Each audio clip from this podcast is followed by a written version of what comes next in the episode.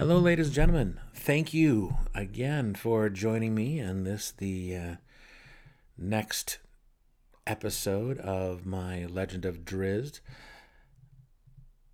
dramatic reading of the Legend of Drizzt series. I just wanted to tell everyone thank you for uh, all the kind words that I've been receiving through uh, Facebook and um, through the uh, internet, all over the internet verse. Um, I'm so glad that so many of you really enjoy this because it, it makes me feel good. It, it gives me an outlet for uh, being creative in a manner that I, I love doing. I love reading these stories. I love being an actor. And this is also good practice for me so I can just get going and kind of work on my voiceover work if you know what I'm saying. If you don't, that's okay. But I don't want to keep us much longer. So I shall start now, fresh from the start of chapter 2. R.A. Salvatore's The Legend of Drizzt, Book 2 Exile. Chapter 2 Voices in the Dark. Drizzt stretched away his weariness and forced himself to his feet. The efforts of his battle against the basilisk the night before, of slipping fully into the primal state so necessary for survival, had drained him thoroughly. Yet Drizzt knew that he could afford no more rest. His Roth herd, the guaranteed food supply had been scattered among the maze of tunnels and had been had to be retrieved. Drizzt quickly surveyed the small and unremarkable cave that served as his home, ensuring that all was as it should be. His eyes lingered on the onyx statuette of the panther. He had held he was held by a profound longing for Guenhwyvar's companionship. In his ambush of the basilisk, Drizzt had kept the panther by his side for a long period, nearly the entire night, and Guenhwyvar would need to rest back on the astral plane. More than a full day would pass before Drizzt could bring arrested Guenhwyvar forth again, and to attempt to use the figurine before then in any but a desperate situation would be foolish. With a resigned shrug, Drizzt dropped the statuette into his pocket and tried vainly to dismiss his loneliness. After a quick inspection of the rock barricade blocking the entrance to the main corridor, Drizzt moved to the smaller crawl tunnel at the back of the cave. He noticed the scratches on the wall by the tunnel, the notches he had scrawled to mark the passage of the days. Drizzt absently scraped another one now, but realized that it was not important. How many times had he forgotten to scratch the mark? How many days had slipped past him unnoticed between the hundreds of scratches on that wall? Somehow, it no longer seemed to matter. Day and night were one, and all the days were one in the life of the hunter. Drizzt hauled himself up into the tunnel and crawled for many minutes toward the dim light source at the other end. Though the presence of light, the result of the glow of an unnatural type of fungus, normally would have been com- uncomfortable to a dark elf's eyes, Drizzt felt a sincere sense of security as he crossed through the crawl tunnel into the long chamber. Its floor was broken into two levels, the lower being a moss filled bed crossed by a small stream, and the upper being a grove of towering mushrooms. Drizzt headed for the grove, though he was not normally welcome there. He knew that the Myconids, the fungus men, a weird cross between humanoid and toadstool, were watching him anxiously. The basilisk had come in here in the, its first travels to the region, and the Myconids had suffered a great loss. Now they were no doubt scared and dangerous, but Drizzt suspected that they knew as well that it was he who had slain the monster. Myconids were not stupid beings. If Drizzt kept his weapons sheathed and made no unexpected moves, the fungus men probably would accept this passage through their tended grove. The wall to it, the upper tier was more than ten feet high and nearly sheer but Drizzt scaled it as easily and as quickly as if it had sported a wide and flat staircase. A group of myconids fanned out around him as he reached the top, some only half Drizzt's height, but most twice as tall as the drow. Drizzt crossed his arms over his chest, a commonly accepted Underdark signal of peace. The fungusmen found Drizzt appearance disgusting, as disgusting as he considered them, but they did indeed understand that Drizzt had destroyed the basilisk. For many years, the Myconids had lived beside the rogue drow, each protecting the life filled chamber that served as their mutual sanctuary. An oasis such as this place, with edible plants, a stream full of fish, and a herd of roth, was not common in the harsh and empty stone caverns of the Underdark, and predators wandering along the outer tunnels invariably found their way in. Then it was left to the fungus men and to Drizzt to defend their domain. The largest of the Myconids moved forward to stand before the dark elf. Drizzt made no move, understanding the importance of establishing an acceptance between himself and the new king of the fungus man colony. Still, Drizzt tensed his muscles, preparing to spring to the side if things did not go as he expected. The Myconid spewed forth a cloud of spores. Drizzt studied them in the split second it took them to descend over him, knowing that the mature myconids could emit many different types of spore, some quite dangerous. But Drizzt recognized the hue of this particular cloud and accepted it wholly. King dead, me king, came the Myconid's thoughts through the telepathic bond inspired by the spore cloud. You are king, Drizzt responded mentally. Now he wished these fungoids could speak aloud. As it was? Bottom for Dark Elf, Grove for Myconid, replied the fungusman. Agreed. Grove for Myconid, the fungus man thought again, this time emphatically. Drizzt silently dropped down off the ledge. He had accomplished his mission with the fungoid. Neither he nor the new king had any desire to continue the meeting. Off at a swift pace, Drizzt leaped the five foot wide stream and padded out across the thick moss. The chamber was longer than it was wide, and it rolled back for many yards, turning a slight bend before it reached the larger exit to the twisting maze of underdark tunnels. Around that bend, Drizzt looked again upon the destruction wreaked by the basilisk. Several half-eaten roth lay about. Drizzt would have to dispose of those corpses before their stench attracted even more unwelcome visitors, and other roth stood perfectly still, petrified by the gaze of the dreaded monster. Directly in front of the chamber exit stood the former Myconid king, a twelve-foot giant, now no more than an ornamental statue. Drizzt paused to regard it. Had he never learned the fungoid's name, and had never given it his? But Drizzt supposed that the thing had been his ally, at least, perhaps even his friend. They had lived side by side for several years, though they had rarely encountered each other, and both had realized a bit more security just by the other's presence. All told, though, Drizzt felt no remorse at the sight of the petrified ally.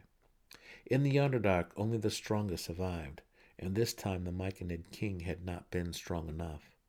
In the wilds of the Underdark, failure allowed for no second chance.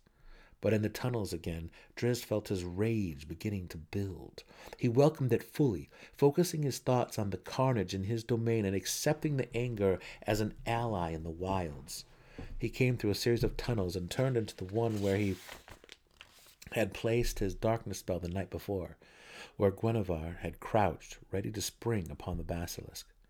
Drizzt's spell was long gone now, and using his infravision, he could make out several warm glowing forms crawling over the cooling mound that Drizzt knew to be the dead monster. The sight of the thing only heightened the hunter's rage. Instinctively he grasped the hilt of one of his scimitars. As though it moved of its own accord, the weapon shot out as Drizzt passed the basilisk's head, splatting sickeningly into the exposed brains. Several blind cave rats took flight at the sound, and Drizzt, again without thinking, snapped off a thrust with his second blade, pinning one to the stone. Without even slowing his pace, he scooped the rat up and dropped it into his pouch, finding the roth could be a tedious process, and the hunter would need to eat. For the remainder of the day and half of the next, the hunter moved out away from his domain.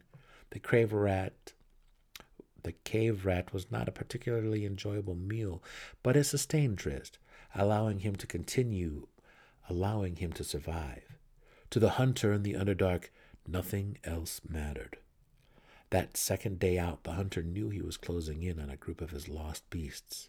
He summoned Guenhwyvar to his side, and with the panther's help, had little trouble finding the roth. Drizzt had hoped that all of the herd would still be together, but he found only a half dozen in the area. Six were better than none, though, and Drizzt set Guenhwyvar into motion, herding the roth back toward the moss cave. Drizzt set a brutal pace, knowing that the task would be much easier and safer with Guenhwyvar by his side. By the time the panther tired and had to return to its home plane, the roads were comfortably grazing by the familiar stream. The drow set out again immediately, this time taking two dead rats along for the ride. He called Guenhwyvar again when he was able and dismissed the panther when he had to. Then again after that, as the days rolled by without further sign. But the hunter did not surrender his search. Frightened Roth could cover an incredible amount of ground, and in the maze of twisting tunnels and huge caverns, the hunter knew that many more days could pass before he caught up to the beasts. Drizzt found his food where he could, taking down a bat with a perfect throw of a dagger, after tossing up a deceptive screen of pebbles and dropping a boulder onto the back of a giant underdark crab.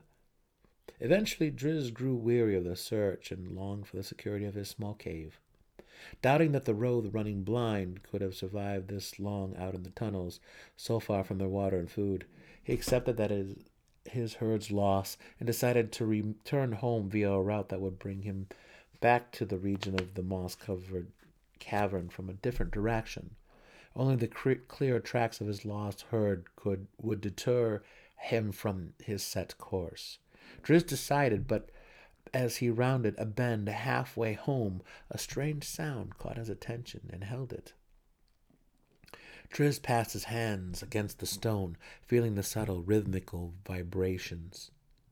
The short distance away, something banged the stone in succession. Measured hammering. The hunter drew his scimitars and crept along, using the continuous vibrations to guide him through the winding passageways. The flickering light of a fire dropped him into a crouch, but he did not flee. Drawn by the knowledge that an intelligent being was nearby, quite possibly the stranger would prove to be a threat, but perhaps, Drizzt hoped in the back of his mind, it could be something more than that. Then Drizzt saw them, two banging at the stone with crafted pickaxes, another collecting rubble in a wheelbarrow, and two more standing guard. The hunter knew at once that the more guards would be about. He probably had penetrated their defenses without even seeing them. Drizzt summoned one of his abilities of his heritage and drifted slowly up into the air, guiding his levitation with his hands along the stone. Luckily, the tunnel was high at this point, so the hunter could observe the mining creatures in relative safety. They were shorter than Drizzt and his hairless, with squat and muscled torsos perfectly designed for the mining that was their calling in life. Drizzt had encountered this race before and had learned much of them during his years at the academy back in Menzoberranzan.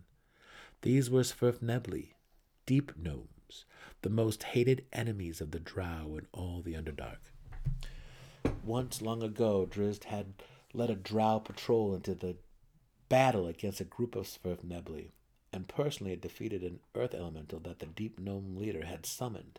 Drizzt remembered that time now, and like all the memories of his existence, the thoughts pained him. He had been captured by the deep gnomes, roughly tied and held prisoner in a secret chamber. The Svirfnebli had not mistreated him, though they suspected, and explained to Drizzt that they would eventually have to kill him. The group's leader had promised Drizzt as much mercy as the situation allowed. Drizzt's comrades, though led by Dinin, his own brother, had stormed in, showing the deep gnomes no mercy at all. Drizzt had managed to convince his brother to spare the Svirfneblin leader's life, but Dinin, showing typical drow cruelty, had ordered the deep gnome's hands severed before releasing him to flee to his homeland. Drizzt shook himself from the anguishing memories and forced his thoughts back to the situation at hand. Deep gnomes could be formidable adversaries, he reminded himself, and they would not likely welcome a drow elf to their mining operations. He had to keep alert. The miners apparently had struck a rich vein, for they began talking in excited tones. Drizzt reveled in the sound of those words, though he could not begin to understand the strange gnomish language. A smile, not inspired by victory in battle, found its way into Drizzt's face for the first time in years as the Svirfnebli scrambled about the stone, tossing huge chunks into their wheelbarrows and calling for other nearby companions to come and join in the fun. As Drizzt had suspected, more than a dozen unseen Svirfnebli came in from every direction. Drizzt found a high perch against the wall and watched the miners long after his levitation spell had expired. When at last their wheelbarrows were overfilled, the deep gnomes formed a column and started away. Drizzt realized that his prudent course at that time would be to let them get far away, then slip back to his home. But, against the simple logic that guided his survival, Drizzt found that he could not so easily let the sound of the voices get away. He picked his way down the high wall and fell into pace behind the Svirfneblin caravan, wondering where it would lead. For many days, Drizzt followed the deep gnomes. He resisted the temptation to summon Guenhwyvar, knowing that the panther could use the extended rest, and himself satisfied in the company, however distant, of the deep gnome's chatter. Every instinct warned the hunter against continuing in his actions, but for the first time in a very long time, Drizzt overruled the instincts of his more primal self. He needed to hear the Gnomish voices more than he needed the simple necessities of survival. The corridors became more worked, less natural around him, and Drizzt knew that he was approaching the Svirfneblin homeland. Again, the potential dangers loomed up before him, and again he dismissed them as secondary. He quickened his pace and put the mining caravan in sight, suspecting that the Svirfneblin would have cunning traps set about. The deep gnomes measured their steps at this point, taking care to avoid certain areas. Drizzt carefully mimicked their movements and nodded knowingly as he noticed a loose stone here and a low trip wire there. Then Drizzt ducked back behind an outcropping as new voices joined the sound of the miners. The mining troop had come to a long and wide stairway ascending between two walls of absolutely sheer and uncracked stone. To the side of the stair was an opening barely high and wide enough for the wheelbarrows, and Drizzt watched with sincere admiration as the deep gnome miners moved the carts to the, this opening and fastened the lead one to a chain. A series of taps on the stone sent a signal to an unseen operator, and the chains cracked, creaked, drawing the wheelbarrow into the hole. One by one the carts disappeared, and the Svirfneblin band thinned as well, taking to the stairs as their load lessened. As the two remaining deep gnomes hitched the last cart to the chain and tapped out the signal, Drizzt took a gamble born of desperation. He waited for the deep gnomes to turn their backs and darted to the cart, watching it just as it disappeared into the low tunnel. Drizzt understood the depth of his foolishness when the last deep gnome, still apparently unaware of his presence, replaced a stone at the bottom of the passage, blocking any possible retreat. The chain pulled on and the cart rolled up at an angle as steep as the paralleling, paralleling staircase. Drizzt could see nothing ahead, for the wheelbarrow, designed for a perfect fit, took up the entire height and width of the tunnel. Drizzt noticed then that the cart had little wheels along its sides as well, aiding in its passage. It felt so good to be in the presence of such intelligence again, but Drizzt could not ignore the danger surrounding him. The Svirfnebli would not take well to an intruding drow. It was likely that they would strike out with weapons, not questions. After several minutes, the passage leveled off and widened. A single Svirfneblin was there, effortlessly turning the crank that held up the wheelbarrows. Intent on his business, the deep gnome did not notice Drizzt's dark, dark f- form dart from behind the last cart and silently slipped through the room's side door. Drizzt heard voices as soon as he opened the door. He continued ahead, though, having nowhere else to go, and dropped to his belly on a narrow ledge. The deep gnomes, guards, and miners were below him, talking on a landing at the top of the wide stairway. At least a score stood there now the miners recounting the tales of their rich find. At the back end of the landing, though, two immense and partly ajar metal bound stone doors, Drizzt caught a glimpse of the Svirfneblin city. The drow could see but a fraction of the place, and that not very well from his position on the ledge, but he guessed that the caverns beyond those massive doors was not nearly as large as the chamber housing Menzoberranzan. Drizzt wanted to go in there. He wanted to jump up and rush through those doors, give himself over to the deep gnomes for whatever judgment they deemed fair. Perhaps they would accept him. Perhaps they would see Drizzt Do'Urden for who he truly was. The Svirfnebli on the landing, laughing and chatting, made their way into the city. Drizzt had to go now, had to spring up and follow them beyond the massive doors. But the hunter, the being who had survived a decade in the savage wilds of the Underdark, could not move from the ledge. The hunter, the being who had defeated a basilisk and countless other of this dangerous world's monsters, could not give himself over to the hopes of civilized mercy. The hunter did not understand such concepts. The massive stone doors closed, and the moment of flickering light in Drizzt's darkening heart died. With a resounding crash, after a long and tormented moment, Drizzt Do'Urden rolled off the ledge and dropped to the landing at the top of the stairs. His vision blurred suddenly as he made his way down the pathway from the teeming life beyond the doors, and it was only the primal instincts of the hunter that sensed the presence of still more Svirfneblin guards. The hunter leaped wildly over the startled deep gnomes and rushed out again into the freedom offered by the wild Underdark's open passageways. When he had put thus far the Svirfneblin city far behind, Drizzt reached into his pocket and took out the statuette, the summons to his only companion. A moment later, though, Drizzt dropped the figurine back, refusing to call the cat, punishing himself for his weakness on the ledge.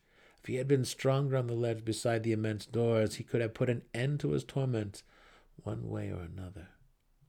The instincts of Hunter battled Drizzt for control as he made his way along the passages that would take him back to the moss filled cavern. As the Underdark and the press of undeniable danger continued to close in around him, those primal, alert instincts took command, denying any further distracting thoughts of the swift Svirfnebli and their city. Those primal instincts were the salvation and the damnation of Drizzt Do'Urden. Chapter 3 Snakes and Swords. How many ten days has it been? Dinin signaled to Brisa in the silent hand code of the drow. How many ten days have we hunted through these tunnels for our renegade brother? Dinin's expression revealed his sarcasm as he motioned the thoughts. Brisa scowled at him and did not reply. She cared for this tedious duty even less than he. She was a high priestess of Lolth and had been the eldest daughter, accorded a high place of honor within the family structure. Never before would Brisa have been sent off on such a hunt. But now, for some unexplained reason, SiNafay Hun'ett had joined the family, relegating Brisa to a lesser position. Five, Dinin continued, his anger growing with each darting movement of his slender fingers. Six, how long has it been, sister? he pressed. How long has Sinif Shanane been sitting at Matron Malice's side. Brisa's snake-headed whip came off her belt, and she spun angrily on her brother. Dinin, realizing that he had gone too far with his sarcastic prodding, defensively drew his sword and tried to duck away. Brisa's strike came faster, easily defeating Din- Dinin's pitiful attempt at a parry, and three of the six heads connected squarely on the elder boy Do'Urden's chest and shoulder. Cold pain spread throughout Dinin's body, leaving only a helpless numbness in its wake. His sword arm drooped, and he started to topple forward. Brisa's powerful hand shot out and caught him by the throat as he swooned, easily lifting him onto his toes. Then, looking around at the other five members of the hunting party to ensure that none were moving in Dinin's favor, Brisa slammed his stunned brother roughly into the stone wall. The high priestess leaned heavily on Dinin, one hand tight against his throat. A wise male would measure his gestures more carefully, she snarled aloud, though she and the others had been explicitly instructed by Matron Malice not to communicate in any method other than the silent code once they were beyond Menzoberranzan's borders. It took Dinin a long while to fully appreciate his predicament. As the numbness wore away, he realized that he could not draw breath, and though his hand still held his sword, Brisa, outweighing him by a score of pounds, had it pinned close to his side. Even more distressing, his sister's free hand held the dreaded snake whip aloft. Unlike ordinary whips, that evil instrument needed little room to work its snap. The animated snake heads could coil and strike from close range simply as an extension of their wielder's will. Matron Malice would not question your death, Brisa whispered harshly. Her sons have been trouble to her. Dinin looked past his hulking captor to the common soldiers of the patrol. Witnesses? Brisa laughed, guessing his thoughts. Do you really believe they will speak against a high priestess for the sake of a mere male? Brisa's eyes narrowed and she moved her face right up to Dinin's. A mere male corpse? She cackled once again and released Dinin suddenly, and he dropped to his knees, struggling to regain a normal rhythm to his breathing. Come! Brisa signaled in the silent code to the rest of the patrol. I sense that my younger brother is not in this area. We shall return to the city and restock our packs. Dinin watched his sister's back as she made the preparations for their departure. He wanted nothing more than to put his sword between her shoulder blades.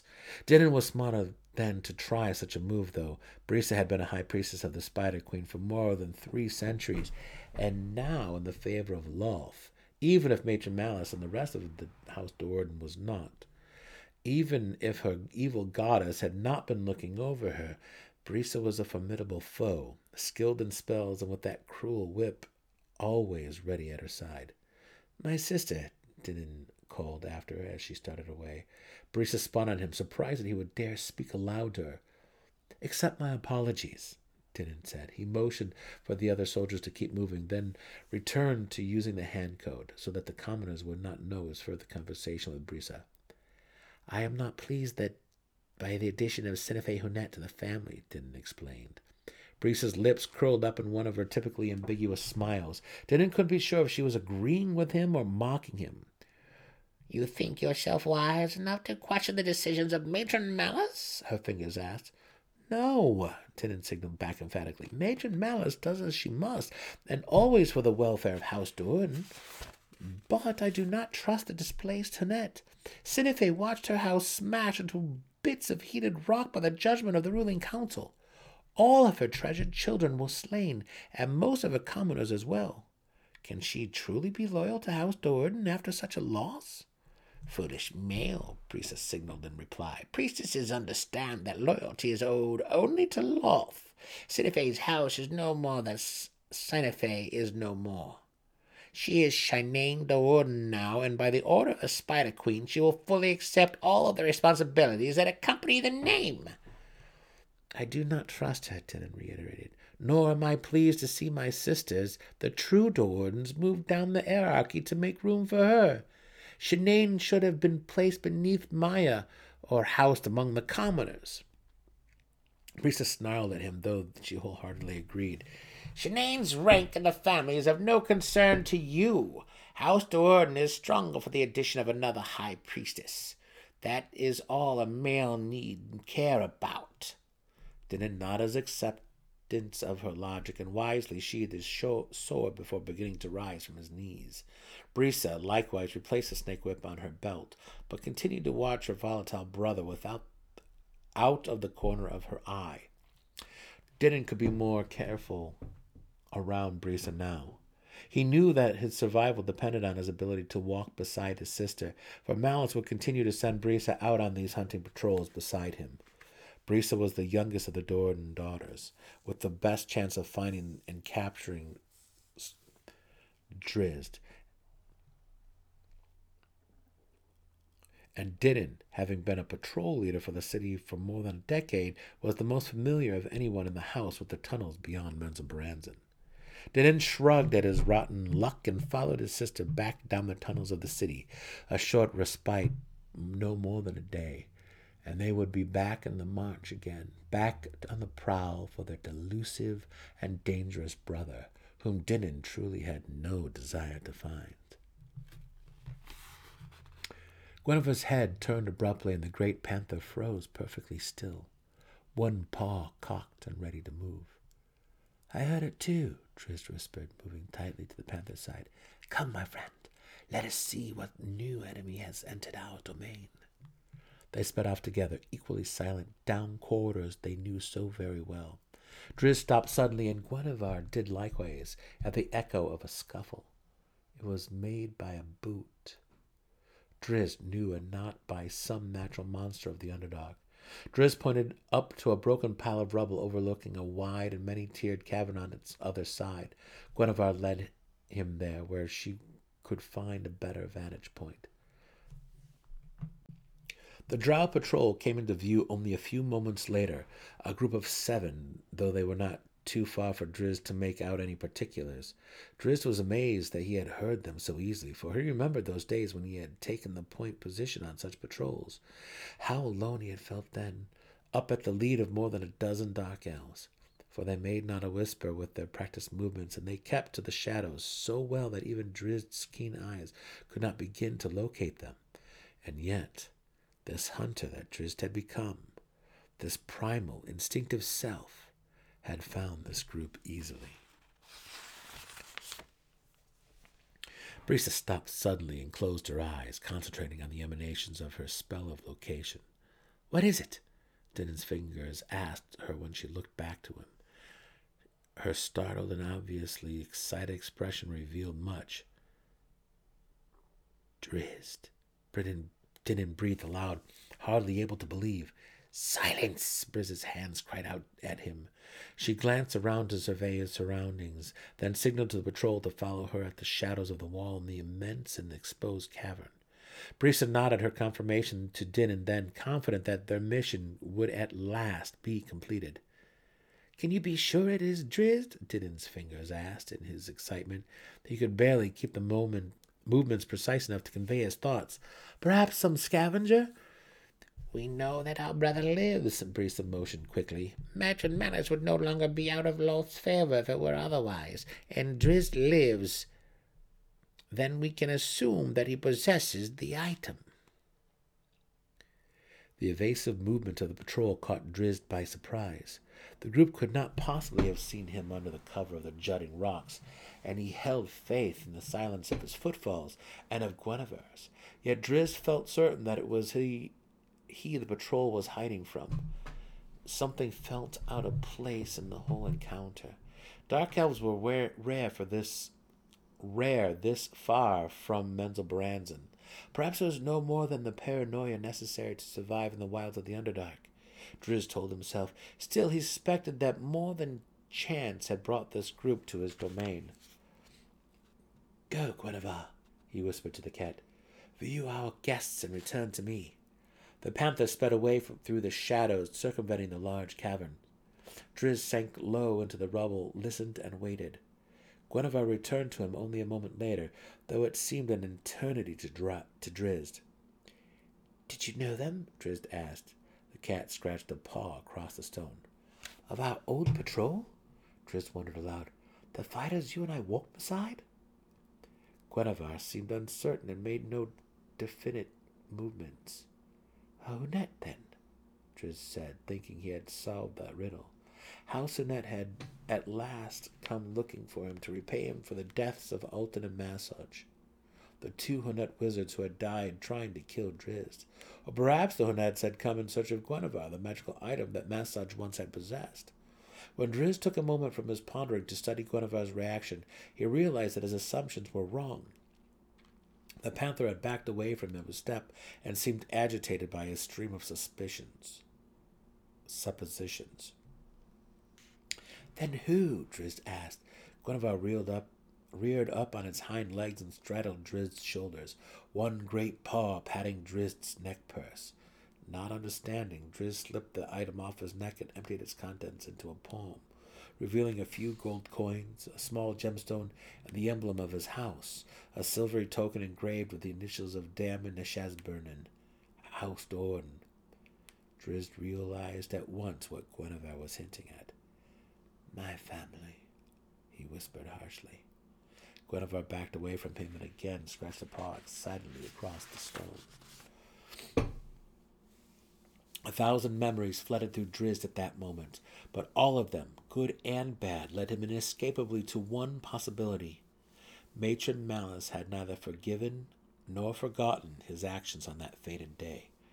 Drizzt had abandoned her and the way of the Spider Queen, and he knew well enough the ways of Lolth to realize that his actions had not left his mother in good standing. Drizzt looked back into the gloom of the wide cavern. Come, he panted to Guenhwyvar, and he ran off down the tunnels. His decision to leave Menzoberranzan had been painful and uncertain, and now Drizzt had no desire to encounter his kin and rekindle all of the doubts and fears.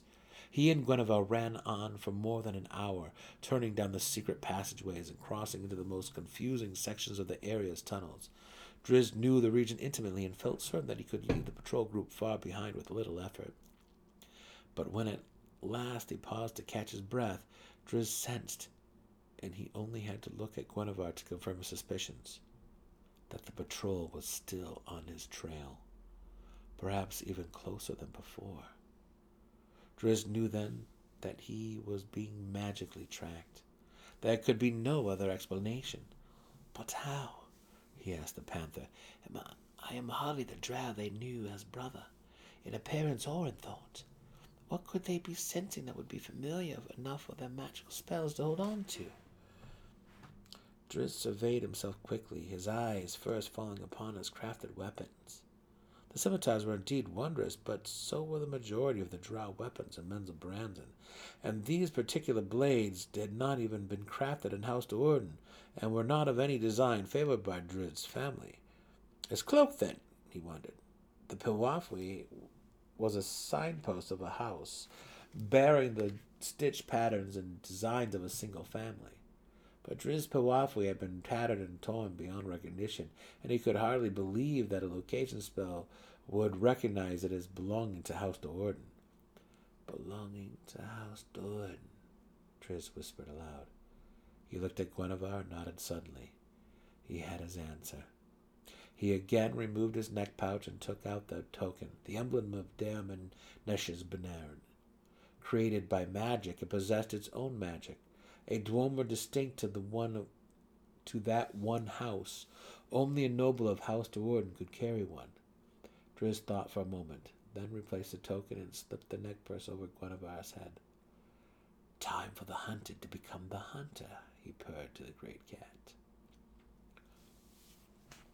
He knows he's being followed, Dinin's hands flashed to Briza. Briza didn't justify the statement with a reply. Of course Drizzt knew of the pursuit. It was obvious that he was trying to evade them. Briza remained unconcerned. Drizzt's house emblem burned as a distinct directional beacon in her magically enhanced thoughts.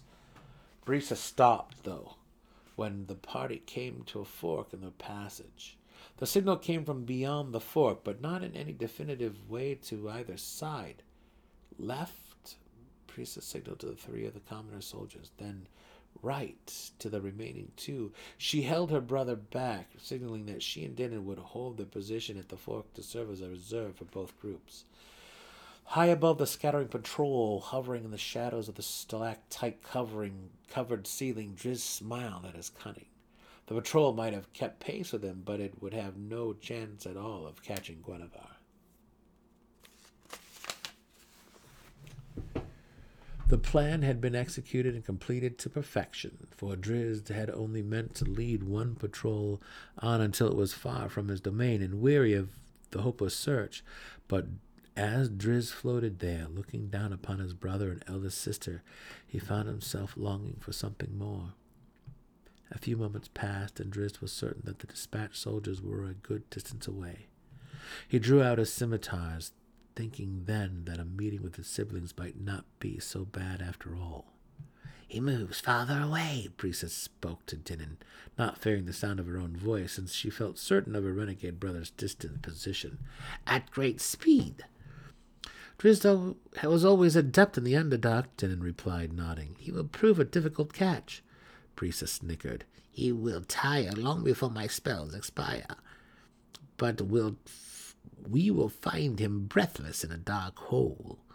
But cock- Briza's cockiness turned to blank amazement a second later when a dark form dropped right between her and Dinin.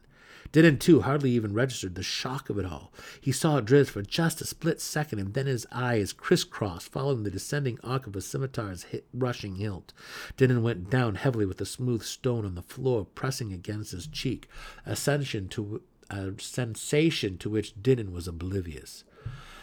Even as one hand did its work on Dinin, Drizzt's other hand shot a scimitar tip close to Briza's throat, meaning to force her surrender. Driz was not surprised as Dinin, though, and she always kept a hand close to her whip. She danced back from Drizzt's attack, and Snakehead shot up into the air, coiled and searching for an opening. Drizzt turned full to face her, weaving his scimitars into defensive patterns to keep the stinging vipers at bay. He remembered the bite of those dreaded whips. Like every drow male had been taught it many times during his childhood. Brother Drizzt, Briza said loudly, hoping the patrol would hear her and understand the call at her to her side. Lower your weapons. It does not have to be like this. The sound of familiar words, of drow words, overwhelmed Drizzt. How good it was to hear them again, to remember that he was more than a single minded hunter, that his, his life was more than mere survival. Lower your weapons, Briza said again, more pointedly. Why, are you here? Drizzt stammered at her. For you, of course, my brother, Brisa replied too kindly. The war with the House Hun'ett is at long last ended. It is time for you to come home. A part of Drizzt wanted to believe her, wanted to forget those facts of drow life that had forced him out of the city's birth.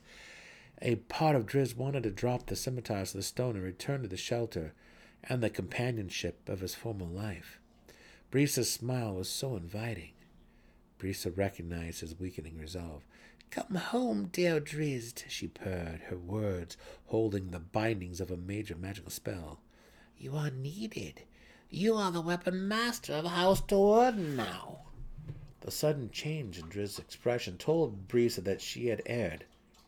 Zaknafein, mentor and dearest friend, had been the weapon master of House Do'Urden, and Zaknafein had sacri- been sacrificed to the Spider Queen. Drizzt would never forget that fact. Indeed, Drizzt remembered much more than the comforts of home at that moment. He remembered even more clearly the wrongs of his past life, the wickedness that his principles simply could not tolerate. You should not have come, Drizzt said, his voice sounding like a growl. You must never come this way again. Dear brother, Briza replied, more to buy time than to correct her obvious error. She stood, stood still, her face frozen in that double-edged smile of hers.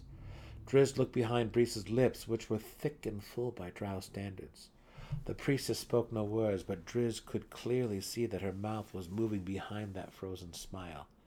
A spell. Briza had always been skilled at such deceptions. Go home! Drizzt cried at her, and he launched an attack. Briza ducked away from the blow easily enough, for it was not meant to strike, only to disrupt her spell casting. Damn you, Drizzt the rogue, she spat, all pretense of friendship gone. Lower your weapons at once, on pain of death! Her snake whip came up in, in open threat. Drizzt set his feet wide apart. Fires burned in his lavender orbs as the hunters within him rose to meet the challenge. Briza hesitated, taken aback by the sudden ferocity brewing in her brother. This was no ordinary drow warrior standing before her. She knew beyond doubt. Drizzt had become something more than that, something more formidable. But Briza was a high priestess of Lolth, near the top of the drow hierarchy. She would not be frightened away by a mere male. Surrender! she demanded. Drizzt couldn't even decipher her words, for the hunter standing against Briza was no longer Drizzt Do'Urden, the savage, primal warrior that memories of dead Zaknafein had invoked was imperious to words and lies. Briza's arm pumping the whip's six viper heads whirled in, twisting and weaving their own volition to gain the best angles of attack. The hunter's scimitars responded in an undistinguishable blur. Briza couldn't begin to follow their lightning quick motions, and then her attack routine had ended. She knew only that none of the snakeheads had found a mark, but that only five of the heads remained attached to the whip. Now, in rage that nearly matched her opponent's, Briza charged in, flailing away with her damaged weapon. Snakes and scimitars and slender drow limbs intertwined in a deadly ballet. A head bit into the hunter's leg, sending a burst of cold pain coursing through his veins. A scimitar defeated another deceptive attack, splitting a head down the middle, right between the fangs. Another head bit into the hunter. Another head fell free to the stone. The opponents separated, taking measure of each other. Briza's breath came hard after the few furious minutes, but the hunter's chest moved easily and rhythmically. Briza had not been struck, but Drizzt had taken two hits. The hunter had learned long ago to ignore pain, though. He stood ready to continue, and Briza, her whip now sporting only three heads, stubbornly came in on him. She hesitated for a split second when she noticed Dinin still prone on the floor, but with his senses apparently returning. Might her brother rise to her aid? Dinin squirmed and tried to stand, but found no strength in his legs to lift him. Damn you, Briza growled, her venom aimed at Dinin or at Drizzt, it didn't matter. Calling on the power of the Spider Queen deity, the priestess of Lolth lashed out with all of her strength. Three snakeheads dropped to the floor after a single cross of the hunter's blades. Damn you! Briza screamed again, this time pointedly at Drizzt. She grasped the mace from her belt and swung a vicious overhand chop at her defiant brother's head. Crossed scimitars caught the clumsy blow long before it found its mark, and the hunter's foot came up and kicked once, twice, and then a third time into Briza's face before it went back to the floor. Briza staggered backward, blood in her eyes and running freely from her nose. She made out the lines of her brother's form beyond the blurring heat of her own blood, and she launched a desperate, wide arcing hook. The hunter set one scimitar to parry the mace, turning its blade so that Briza's hand ran down its cruel edge, even as the mace swept wide of its mark. Briza screamed in agony and dropped her weapon. The mace fell to the floor beside two of her fingers. Dinin was up then, behind Drizzt, with his sword in his hand. Using all of her discipline, Briza kept her eyes locked on Drizzt, holding his attention. If she could distract him long enough. The hunter sensed the danger and spun on Dinin. All that Dinin saw in his brother's lavender eyes was his own death. He threw his sword to the ground and crossed his arms over his chest in surrender. The hunter issued a growling command, hardly intelligible, but Dinin fathomed its meaning well enough, and he ran away as fast as his legs could carry him. Briza started to slip around, meaning to follow Dinin, but the scimitar blade cut her off, locking under her chin and forcing her head so far back that she could see the dark stone of the ceiling. Pain burned in the hunter's limbs, pain inflicted by this one and her evil whip. Now the hunter meant to end the pain and the threat. This was his domain. Briza uttered a final prayer to Lolth that she felt the razor sharp edge begin its cut. But then, in the instant of a black blur, she was free. She looked down to see Drizzt pinned to the floor by a huge black panther. Not taking the time to question, Briza sped off down the tunnel after Driz. Dinin the hunter squirmed away from Guenhwyvar and leaped to his feet. Guenhwyvar! he cried, pushing the panther away. Get her! Kill! Guenhwyvar replied by falling into a sitting position and issuing a wide and drawn out yawn. With one lazy movement, the panther brought a paw under the string of the neck purse and snapped it off to the ground. The hunter burned with rage. What are you doing? he screamed, snatching up the purse. Guenhwyvar sided against him. Had Guenhwyvar sided against him? Drizzt backed away a step, hesitantly bringing his scimitars up between him and the panther. Guenhwyvar made no move, but just sat there, staring at Drizzt. A moment later, the click of a crossbow told Drizzt of the absolute absurdity of his line of thinking. The dart would have found him, no doubt, but Guenhwyvar sprang up suddenly and intercepted its flight. Drow poison had no effect on the legs of a magical cat. Three drow fighters appeared on one side of the fork, two more on the other.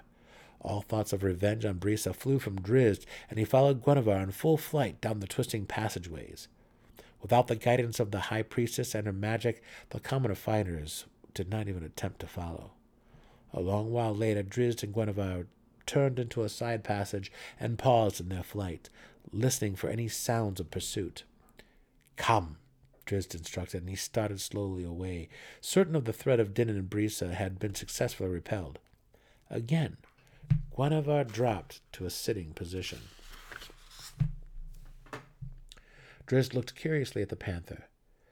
I told you to come, he growled. Guenhwyvar fixed a stare upon him, a look that filled the renegade drow with guilt. Then the cat rose and walked slowly toward its master. Drizzt nodded his accord, thinking that Guenhwyvar meant to obey him. He turned and started again to walk off, but the panther circled around him, stopping his progress. Guenhwyvar continued the circular pacing, and slowly the telltale mist began to appear. What are you doing? Drizzt demanded. Guenhwyvar did not slow. I did not dismiss you, Drizzt shouted as, as the panther's corporeal form melted away. Drizzt spun about frantically, trying to catch hold of something. I did not dismiss you, he cried again, helplessly. Guenhwyvar had gone. It was a long walk back to Drizzt's sheltered cave. That last image of Guenhwyvar followed his every step, the cat's saucer eyes boring into his back. Guenhwyvar judged him. He realized beyond any doubt. In his blind rage, Din Drizzt had almost killed his sister. He surely would have slain Briza if Guenhwyvar had not pounced upon him. At last, Drizzt crawled into the little stone cubby that served as his bedroom. His contemplations crawled in with him. A decade before, Drizzt had killed Trunette, and on that occasion had vowed never to kill a drow again. To Drizzt, his word was the core of his principles, those very same principles that had forced him to give up so very much.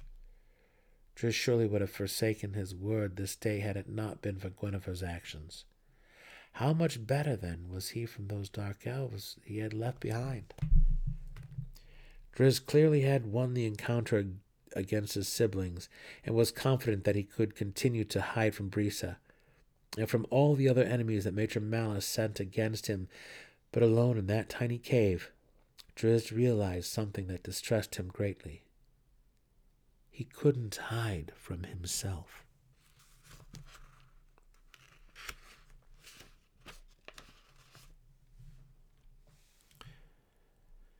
Oh. I think I'm going to end it there. That was two chapters. We will start next time on chapter four Flight from the Hunter, as it is called here in the uh, Underdark. All right, ladies and gentlemen, again, thank you for listening in to my babbling on and trying to read this wonderful story. I I still love it. It's I got to admit when I read this to everybody here, I am reading it um, almost brand new. I have read this before, but the last time I read Exile was probably, Lord Almighty, I don't know, maybe 15 years ago, 20 years ago, something like that. It's been a long, long time. But it's almost like I'm reading it fresh and new. I don't um, read this uh, read read the book uh, um, having gone through it already. I usually just come in and start reading it right off from uh, scratch here. So that's why sometimes you hear some of those mistakes. I mean, not mistakes, cleverly planned distractions to make sure you're still paying attention to what I'm s- reading. S- reading. I don't know. I said it that way.